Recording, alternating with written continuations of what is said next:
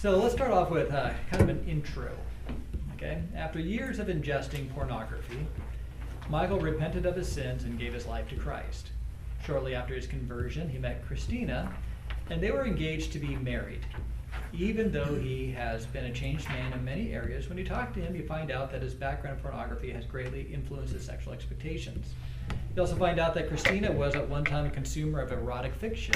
After conversion, she gave up these and now devours Christian romance novels. Okay? So, question A Who or what has shaped this couple's view of sex?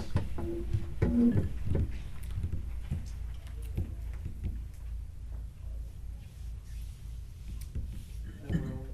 The world? Yeah, Okay. Not the Bible.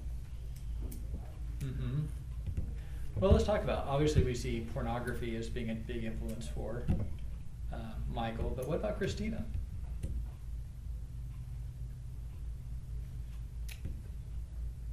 It is the same.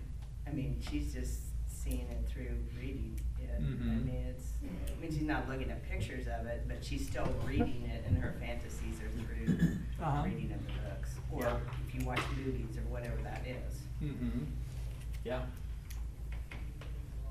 Other thoughts? I think that they, you know, they're seeing the opposite sex or, or one another kind of through a, a fictional depiction, oftentimes um, created by this perverted male view or female view Mhm. of what the ideal sexual partner or, or spouse might look like. And so Mm-hmm. he's got this warped history of this, you know, Uh-huh. perverted male view of women, and she up same. So they just even the way they view each other is Mhm. shaped by that. Yeah, I mean, when you look at each of these, like, what messages does um, pornography send to men about sex? Like, if somebody was watching it, ingesting it, what would um, their expectations be of sex? What, I mean, just what are some messages that it sends?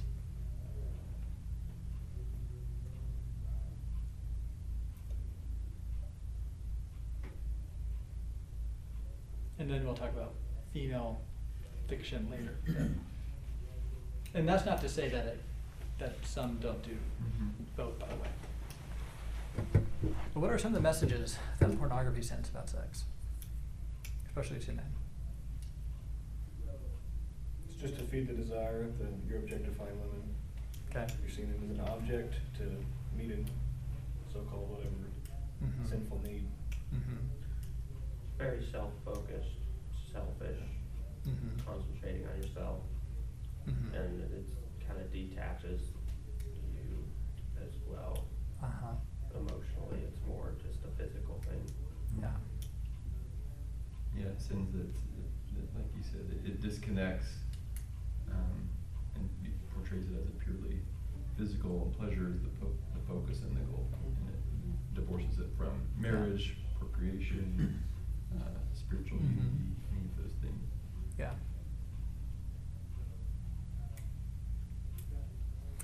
Yeah, I think a couple of things is, um, as far as expectations, that beauty, um, like a man's expectation of beauty, right, would be, um, greatly shaped by porn. Um, it portrays women in kind of a masculine view, you know what I'm saying? Like not women as women, but women with burning, intense sexual desire. Um, and there's, and frankly, it's it's fake, right? Mhm. Those women don't really look like that. They don't really act like that, Mhm. and they don't really want that. Mhm. Does that make sense? But if somebody is ingesting this quite a bit, um, and thinking that women look a certain way, they're sexually aggressive and all that, and that's their expectation going into marriage, right? What are gonna be some of the conflicts that they're gonna have?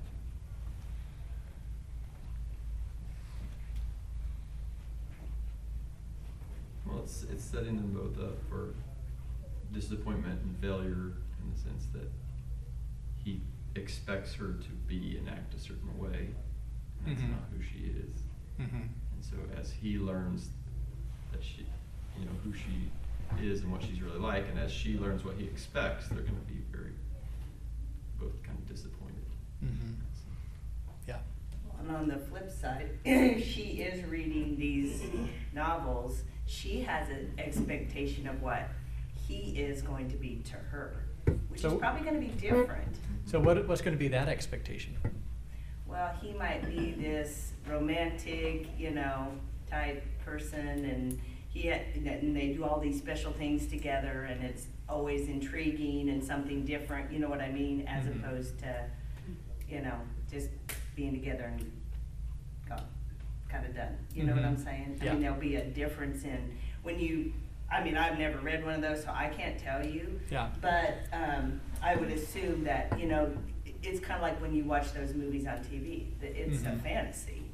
That's not really what God had intended, and that's, and so when you're reading those things, there's an expectation there that he probably isn't going to meet. Mhm. And that's going to disappoint her. And Yeah. then she will be disappointed, and then she will do something that will maybe withhold from him because Yeah. he's not meeting her needs. Yeah. Does that make sense? Yeah, for sure.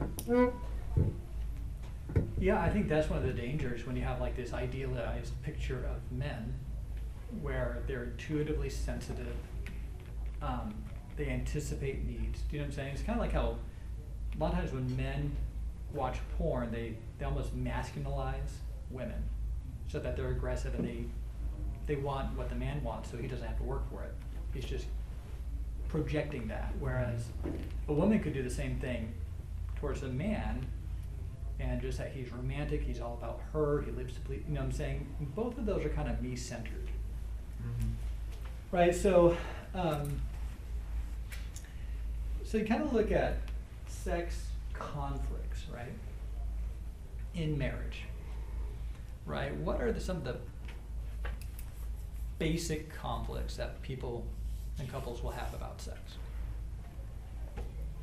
Where they're kind of like at odds here. What are the issues?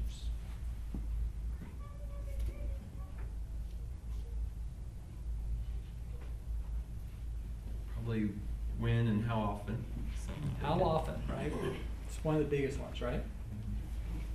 So how, you know, so frequency.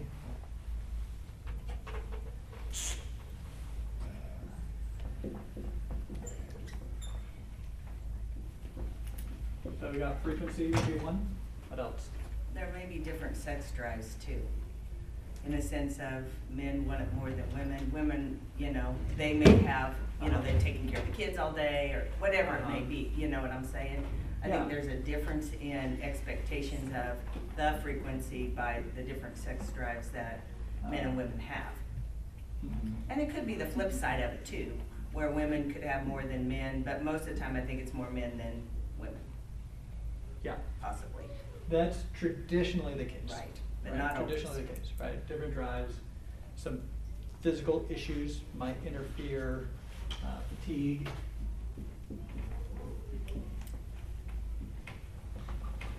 Right, so that's probably the number one, like, when you get Yeah. to brass tacks, this is the issue. Okay? And then you kind of, and I like how you kind of broke it down, Darla, like, why is there a difference, right? Why does she want it less, we're using traditional categories here, Mhm. why does he want it more, right? Any other, uh, I would say too, sometimes it's where, um, like conflict, where the conflict can happen if they don't recognize any other underlying things in there. So like, if, if he is continue, if he is still looking at porn, right, then that can create conflict, a sexual conflict with, with her, or if he's, um, you know, not loving and honoring and taking care of his wife in any other way, right, that can create things that show, show themselves Yeah. in this s- sexual um, union where it Yeah. creates problems because it's it's creating barriers or boundaries for them to feel as if they're one if they're not loving one another outside the bedroom in a sense. yeah, so I think this would be another one is feeling used. Um, versus feeling neglected. Right? Yeah, the woman would probably be more likely to feel used, the husband might be feel, more likely to feel neglected, right? So, you know, you have a lot of energy for your career, a lot of energy for the kids.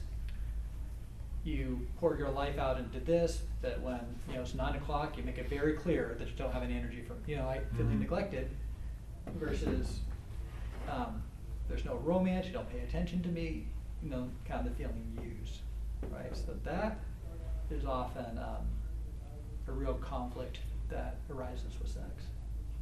Any other conflicts? That you can see? Of people, you know, other people. Other people, Other, right. other friends. Well, there also could be issues of, um, like an illness. Do you know what I'm, I mean, Mhm. you know, as people deal with illnesses, be it a man or a woman, I mean, that, I don't know that's a conflict, but that would be something you could play into it in a sense of, you know, Yeah. I mean, Yeah. if you have cancer or, you know, or you're going through chemo or Yeah. you're, or there are things going on, sometimes it, that's very difficult Yeah. to, so. So if I were to do another F for like, I'm just giving you like broad categories of, of conflict, hopefully this is helpful, I know nobody wants to share their thing, thank you Scott and Darla, appreciate you Right. and Marion. Might be, uh, just the function. Like, what's okay and what's not okay. Um, husband pressures the wife to do something that she's not comfortable with. Right? um, wants to make it more exciting, and this is the way to do it. Right, so if you look at um, porn, which is the scourge of marital sex, I mean, do you see how it impacts your expectations for fre- frequency? Feeling used, well, porn is about using the other person, right, or neglected. And then the function, like what's acceptable, what's not acceptable, is greatly shaped by. porn. so kind of the three, and there might be more, this is just kind of what I came up with. Um, I think when you look at sexual conflict in marriage, it's usually about those things. This is probably number one, this is number two, this would be number three, as far as how often they come up. And not all, this one is, I think, more, these two are more universal. This one is probably impacted by porn more than others. Any other thoughts on this? Make sure I erase this before the kids come in. I don't, I think it's discreet enough. Um, so, uh, you look at, obviously, Christina and Michael, you can see all these conflicts here, kind of gestating. Um, now, why do you suppose it's necessary for a couple like this, like Christina and Michael, to have a biblical view of sex?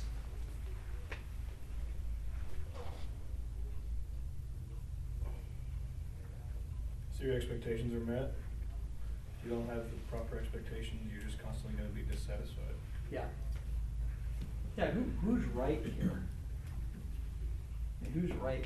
You know what I'm saying? It's like, who's right here? It's like, uh, because we all, I mean, it's kind of like with, um, with parenting, right? We default to the way we were raised. Do you know why? Because I turned out okay. Right, that's, that's the default. We default to the way we were raised because I turned out okay. Now, if you have two people who are raised different ways and they're both narcissistic and proud, and they say, I both turned out okay, there's gonna be an irreconcilable conflict between the two. But if you're able to kind of like step back and to kind of see the biblical paradigm, then it's much easier to objectively assess how you're raised and how you want to raise your kids, right? And so I remember when I was um,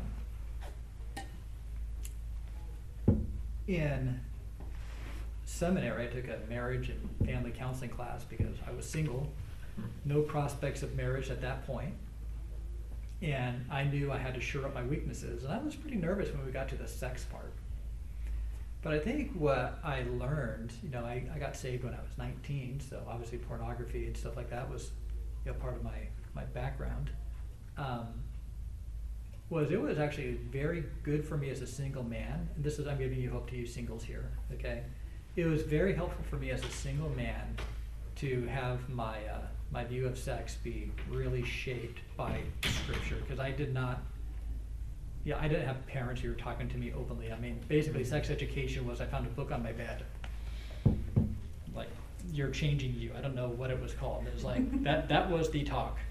Or you had your teacher have to teach it to you. You know, I, I actually, I moved between sixth and seventh grade, so when I was in Idaho, it was a seventh grade movie. When I was in Chi- the Chicago area, it was a sixth grade movie, so I skipped that. But my church showed it to me, so that was interesting. So, you know, I watched eight millimeter films and, um, but a lot of it was shaped by, you know, that type of exposure, which is why pornography is just so, um, pernicious, right? And I, so that is something that impacts when I do premarital counseling. I mean, that would be something I ask about for the men and the women.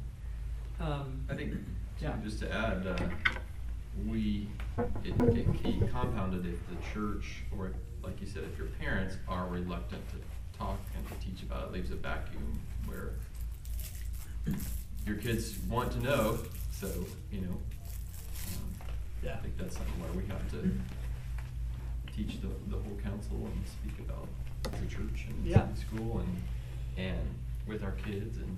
mhm. Well, and a piggyback off that is, is that if you don't teach them, kids at school will.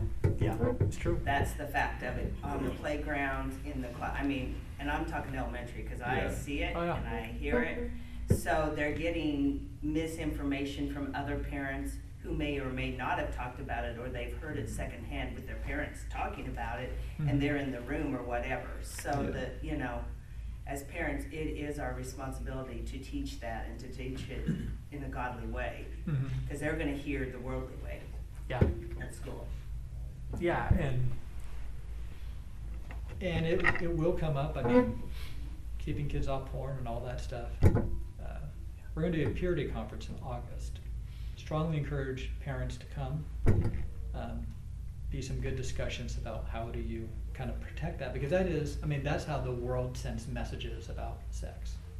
And I, I- and I even think, um, like, I'm a child of the '80s, early '90s, and one of the major shows that I grew up watching was Moonlighting. Do you guys remember that with Bruce Willis and Cybill Shepherd? It's before Bruce Willis became an action movie star. And you know, there are these private detectives, and there's always this romantic tension between the two of them. And when they finally slept together, it's like this cause of national celebration. Um, but I mean, that's like a message that the world sends: is that a relationship's not a real relationship until you're sleeping together, right? And I know some of that has changed. I, I uh, know youth culture is very different now, and I, I've been out of it for so long, and my kids have been homeschooled. I don't quite know exactly what it is, although I get a weekly email that updates my youth culture, and I read it to the kids to see if this is true or not. They don't really know either because they're homeschooled. Julia's uh, the the worldly wise one because he goes to KU, but I mean, there, but there are cultural um, expectations that you know, are, are, that have seeped into the church. Maybe not this church, but other churches. But if you were to kind of just look at the Christian scene, I mean, what are some of the maybe cultural um, lies or influences that has kind of shaped church culture?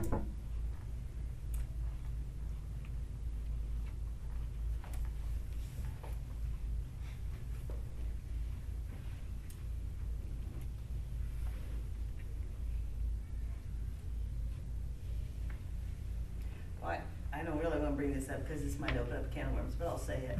I mean, even the whole idea of the pride revolution that has come into well-known churches that I know of, in which we're telling kids that God did Mhm. not create you to be a boy or a girl. They created you to change. He created you to change. Okay, Yeah. that, that's a lie. But churches are accepting that. Okay. Cause I, Yeah, I that's know of, I definitely- know of a huge church in Kansas City that is. Church of the Resurrection. Um, well, it's a, is that the Methodist church? Yeah.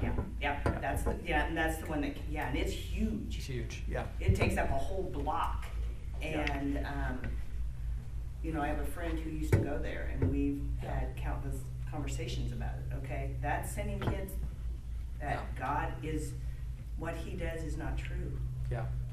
And it's changing as opposed to who God is, his truth is never changing.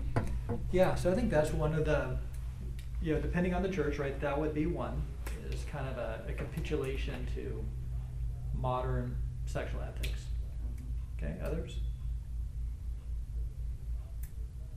One of the strange things is that, um, I don't know if it's strange, but we've heard an- a statistic or that as the, so say from the eighties and nineties to into the smartphone, social media era, that kids are, as they become more and more involved in porn and social media, they're Mhm. less and less um, apt to experiment and interact uh, physically. So Yeah. the average uh, age that they lose their virginity has, has gone up a little bit. By about a year, Yeah. which is super significant. Yeah, and so it's like they're they're more and more uh, their their view of sex and one another as being more and more insulated from reality.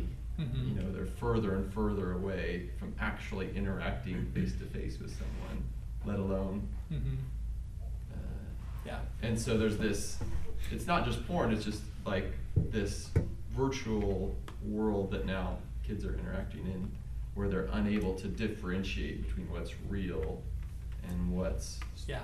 false. Like having a genuine relationship. Having a genuine relationship and what a person is really like versus their virtual Yeah. persona that they Mhm. put forward and how do you physically talk with someone Yeah. versus you know all like kids at school that I investigate ask questions of the day every day and things like you know they rarely talk on the phone it's just messaging because it's easier it's more convenient it's on my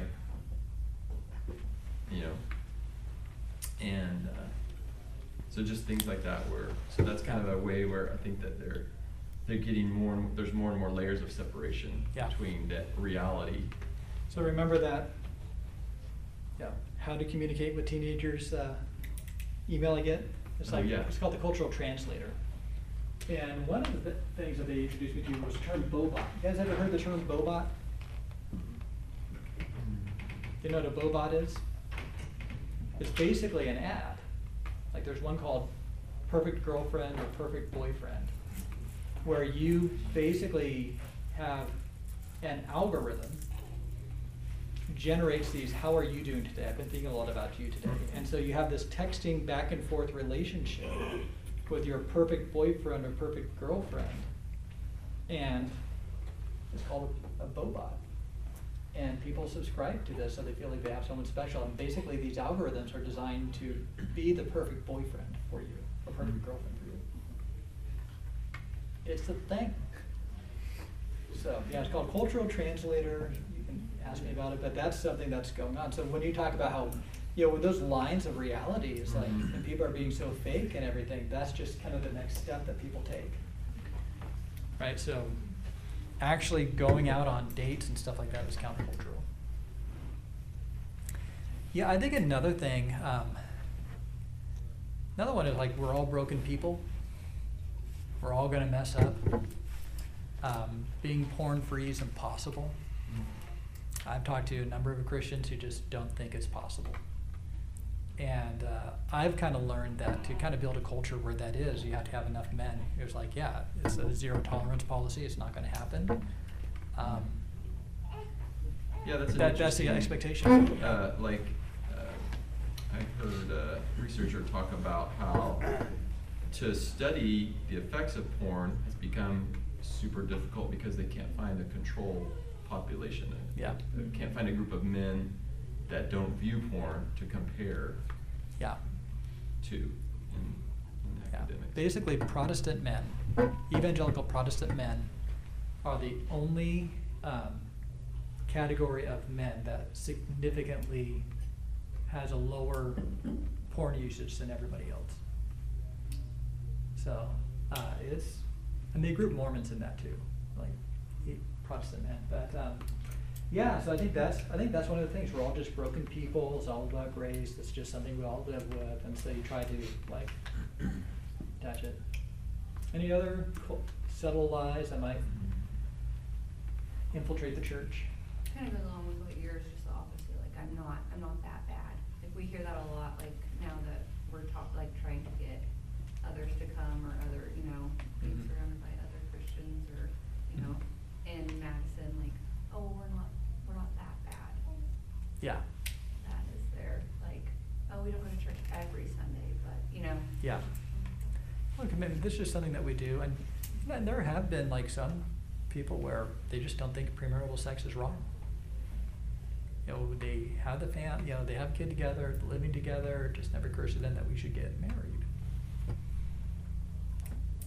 Any other, uh, cultural pressures?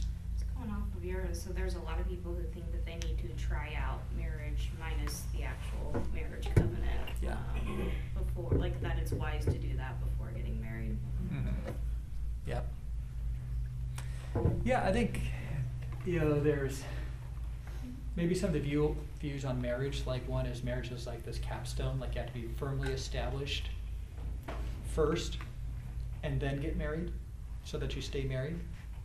And if that means that you sleep around a little bit until you get to that point, well, that's better than getting a divorce later. I think the other one might be, uh, um, and this might be a little bit controversial, but I think sometimes if you kind of hold sex up as like this ultimate thing in marriage, then people will want to get married potentially sooner than they should. Does that make sense? So we're gonna get married at eighteen, you know, we can do it because, I mean, it's like, to experience this, we need to get married. And they can make, you know, some choices that aren't necessarily the best long-term, because sex is seen as so wonderful and so ultimate, and once you get married, right, the great payoff that you're gonna have is sex. And then they get married, and you have UTIs, you have pregnancy, you have, you know what I'm saying, and all these other things where, you know, that's just not what it's gonna be. Like I had a, a friend of mine, um, you know, he got married, and he was a mature Christian, but he got married, and a month after he got married, his wife had an autoimmune episode that left her paralyzed from the waist down for the rest of her life. Right? So sex is very different for him. Now, she did have two kids and everything, you know, by God's grace, but, you know, that's why if you have like, you know, this promise, and I think some of the purity cultures, like if you wanna have great sex in marriage, right? The way to do that is to be pure before marriage, and that way, yeah, you won't have the baggage yeah. and all this other stuff, and, and so there's this promise of the best sex is in marriage, and people can't wait to get it, and they might, um, get married without thinking that sex will fix everything, as opposed to understanding that it's really the character you take into marriage. So all, all that to say, I mean, whether we wanna admit it or not, I mean, the cultural's view of sex, unless you're really intentional about having a biblical view of sex, will seep into the bedroom and into the church. Okay, Other thoughts before we go on? Okay. So, I mean, basically, um, that's kind of what the study is devoted to initially is what is the purpose of sex within marriage? So we're kind of go through some of these uh, passages, starting with Genesis two twenty-four. Somebody want to read that? Genesis two twenty-four. Ryan, you want to get that for me? Therefore a man shall leave his father and his mother, and hold fast to his wife, and they shall become one flesh. Okay. So what is the progression of marriage related events in this verse? Okay, first of all, there's a Leaving of his father. the father and mother, right? Then a, Joining with his wife. yeah, holding fast, right? And then One flesh. one flesh, right? So even within this, um, you know, marriage, you know, is the formation of a new family. Involves leaving and cleaving, forming a new family, you know, that's recognized by the community. And then after that, right, there's the one flesh. It also makes it really clear that there's a man and a woman. Boom. Yeah, that is true. I mean, There's, you can't really read into it. yeah. Yeah. It's not a man who identifies as a woman. It's an actual man and an actual woman. Okay? So how does the following passage inform our understanding of one flesh? Somebody want to read uh, 1 Corinthians six sixteen?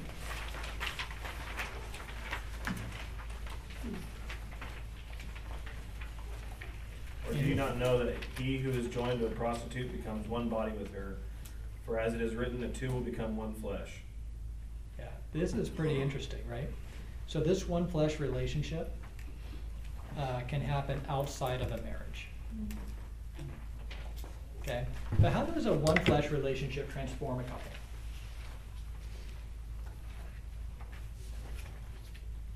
How does it change a couple?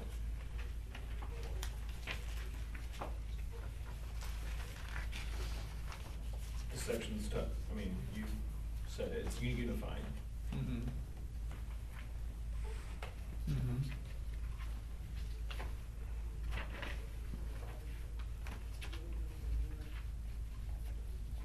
Yeah, I've, I've shared this, um, before, that it's just such a great story, I think it really captures this.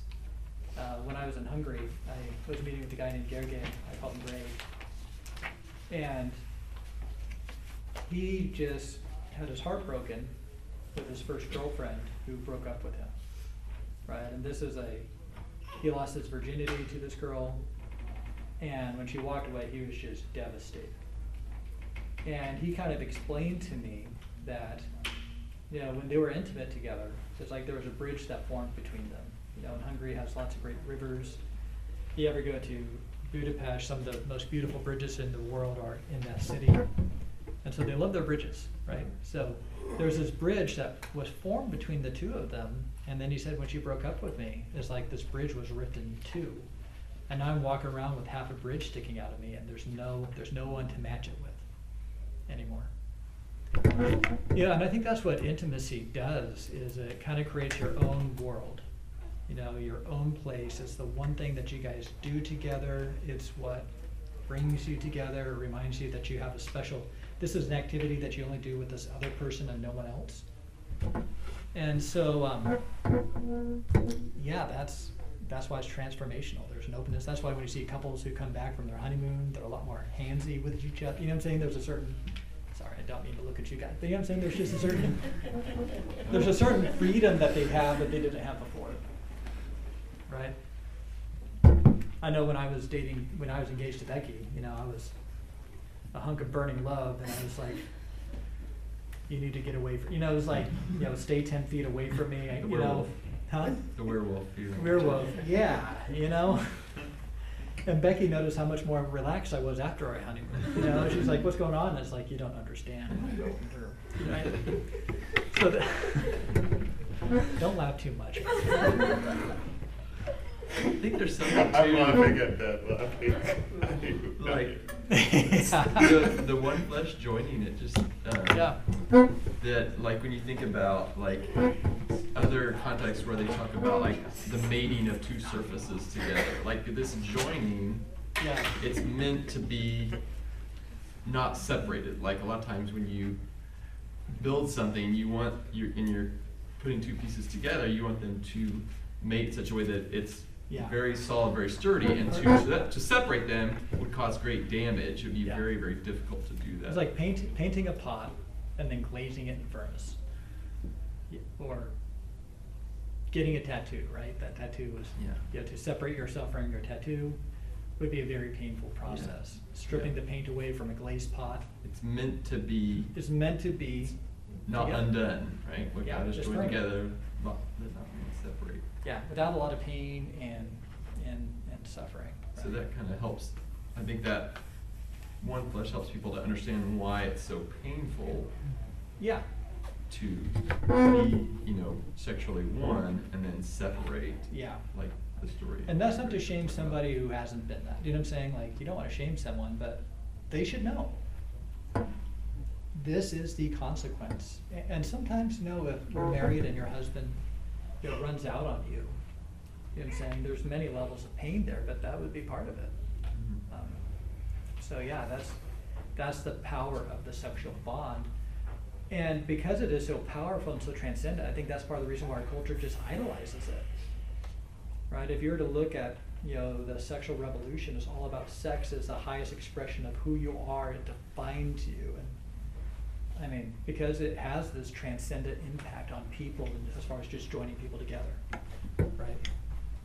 Which is interesting because in the same hand, I feel like our culture is also views it as a very casual activity, Mhm. at least with Yeah. kid like my generation. Yeah. It's like not a big deal, and then they wonder why they feel devastated Mhm. after a hookup or one night stand. Right? That's what all those dating apps are. Are essentially hookup Yeah. apps. Like that's what they're looking for. Mhm. And then they have this emptiness afterwards, and they can't quite put their finger on it. But it's because they don't like equate the value of sex Mhm. with the act. It's more of a casual, Yeah. no big deal. Everybody has a body count type of thing. Yeah. And Yeah. Culture says too that you shouldn't feel devastated, like after a divorce or after a one night stand or whatever. Like that there's something wrong with you yourself if you can't move on from that quickly. Mhm. Yeah, the- it's not just misunderstanding the act of sex, but just the way God created you individually as Yeah. men and women to. I really think that that ties back into letter D under the introduction, that Mhm. cultural, especially if you were to consider just just the TV we watch, Mhm. including Yeah. that just we can call that a form of art. It's an expression, and art was initially uh, meant to imitate Yeah. what people perceive as real Yeah. life. And that therein lies the problem if you're telling people through your imitation in art that this Mhm. is okay, that there Yeah. are these cultures, that this is acceptable, Yeah. that these are the Yeah. way the world works, Yeah. then what do you expect is going to form and control the minds of the people Yeah. who are growing up through it in this digital age. That's the real problem. Yeah. I mean, yeah, sex is a transcendent experience that anybody can experience Yeah. because it can make two people one. Now, as Christians, right, um, we can experience other transcendent experiences. Like conversion changes, trans, transforms who you are. It regenerates your heart. You become a temple of the Holy Spirit where that will never change. You know, that is a transformational experience. You become part of the body of Christ. And you become spiritually connected to other Christians because of that, right? That's a transformational experience, right? So we have all these other transformational experiences that we can, that are transcendent, right? Lasting, permanent, that are good. Sex is another one of those, right? In the right context. But when you strip away all that belief in God and an understanding of that, that's not something that they've ever experienced. The only thing that they have left would be sex. And that's why it is celebrated as kind of the center of transcendence, right? Consequence-free sex, you know, with the abortion rights. I mean, that's one of the reasons behind it. Does that make sense? So often in a pagan culture, sex, and, and pagan religions will elevate sex to a, to an unheard of level because they don't have that transcendence that we would have. So that's why you can be a fully functional, normal, fulfilled Christian because you have all these other transcendent bonds with other people, right? Know, through the church and through the Lord. But as a non-Christian, that sense of transcendence is often found in sex. That's just my working theory, but I think it kind of shows like sex cults have always been part of um, paganism. They degenerate to that. Christianity basically lifted that away. But that's why, you know, as there's more atheism, more agnosticism, you know, the sex becomes what's left. So how does God esteem, oh, here's a little note here. While one flesh certainly refers to physical intimacy, it may mean more than this. Some scholars, scholars contend that one flesh signifies a sign of the covenant of marriage. Just like a rainbow in the sky symbolizes God's covenant with Noah, so the sexual act is a symbol of a married couple's covenant commitment to one another. Right? So that explains why makeup sex is so meaningful, right? It's like, we are back together. Um, it's also why, uh, if I ever counsel somebody uh, in the midst of adultery, uh, what I'll tell them is, I'll tell the victim, whoever it is, don't reconsummate it until you're ready to forgive, because once you do that, you know, you're recommitting yourself to the marriage after the fact. Does that make sense? Because there is something about, that's something that just brings a couple together again. Um, so how does God esteem physical intimacy according to Hebrews thirteen four? Somebody wanna read that for me? Let marriage be held in honor among all, and let the marriage bed be undefiled. For God will judge sexually immoral and adulterers. Okay. So, how does God esteem physical intimacy according to that passage? Use it as wrong. How about sexual intimacy? How's that viewed?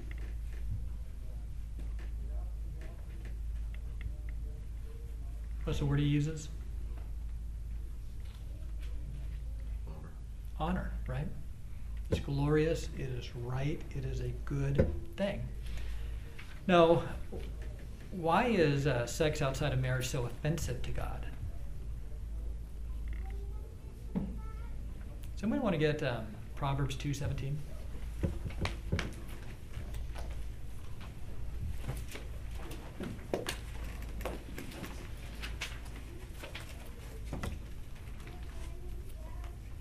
got that, Miranda? Who forsakes the companion of her youth and forgets the covenant of her God? Yeah. They're talking about an adulterous woman, right? Where she forgets the covenant and the covenant of marriage. Right? So adultery is a covenant breaking activity. So why is sex outside of marriage so egregious? Why is that so wrong? Yeah, I mean, the, the principle that the, the more valuable something is, um, the greater offense or wrong it is when it is defiled in a sense.